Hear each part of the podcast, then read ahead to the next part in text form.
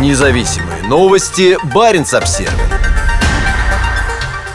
Американские инвесторы уходят из архангельских лесов – Американская компания International Paper продает 50% долю в российском производителе целлюлозы и бумаги «Илим», подводя черту под многолетним российско-американским партнерством в сфере переработки древесины. Как сообщает американская компания, сумма сделки составила 484 миллиона долларов. Покупателями стали российские деловые партнеры компании Захар Смушкин и братья Борис и Михаил Зингаревичи. Значительная доля продукции «Илима» производится в Архангельской области на севере России. На целлюлозно-бумажном комбинате в Коряжме, где работает 5800 человек, производится до 1,2 миллиона тонн целлюлозы в год. Захар Смушкин охарактеризовал партнерство с International Paper как одним из самых успешных примеров совместных проектов в деревообрабатывающем комплексе. По сообщениям, за время партнерства объем производства вырос в два раза, а стоимость компании утроилась. Смушкин сожалеет, что сотрудничество подошло к концу. Мы довольны результатами совместной деятельности и хотели бы сохранить наше эффективное партнерство. Но в известных обстоятельствах наши партнеры приняли свое решение, рассказал он газете «Коммерсант». Сообщается, что долю американцев были готовы купить китайские инвесторы, но переговоры остановились на начальной стадии. Сделка по выходу International Paper из Илима еще должна быть одобрена российскими регуляторами, с чем могут возникнуть определенные сложности. В конце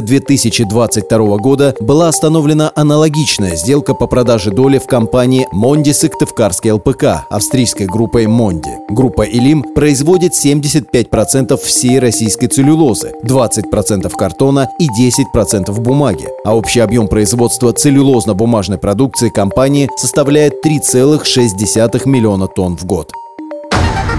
Независимые новости. Барин обсервис